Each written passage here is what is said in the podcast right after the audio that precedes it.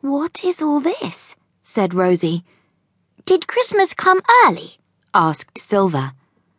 Clara pushed open the window against the snow. The beam of light grew brighter, and the bell sound was even higher and more clear. The great room was bathed in a brilliant light, which dissolved into tiny crystals. The crystals gathered in front of the roaring fire. They didn't melt like snowflakes. Instead, they swirled together into words. What is it? asked Silver. She had never seen such a thing before in her life. But Lily had.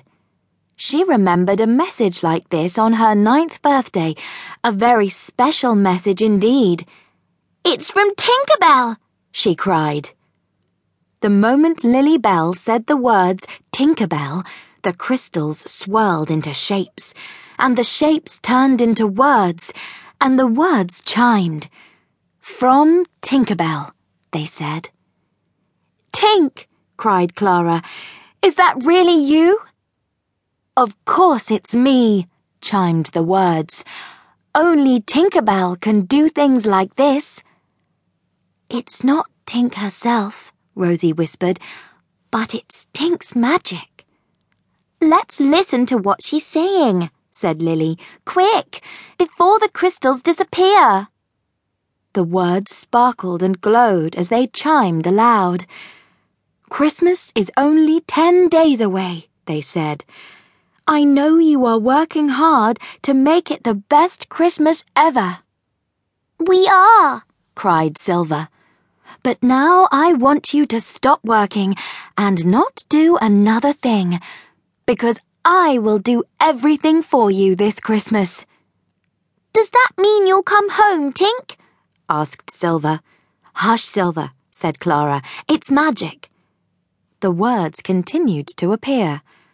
I want to treat you to the very best Christmas you could ever have, they chimed.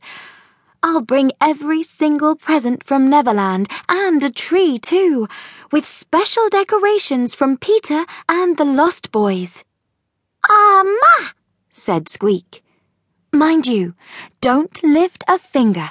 Leave it all to me. I'm in charge this year. See you early on the morning of the 24th of December, if not before. Love, Tink.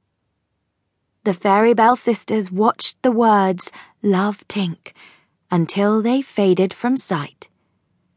Silver was the first to speak. Do you really think? But her words were interrupted by another flash. P.S.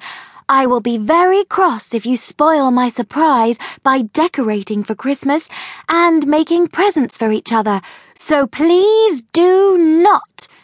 That means you too, Rosie. Kiss, hug, kiss, hug, tea.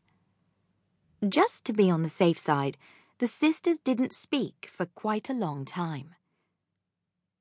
Do you think she means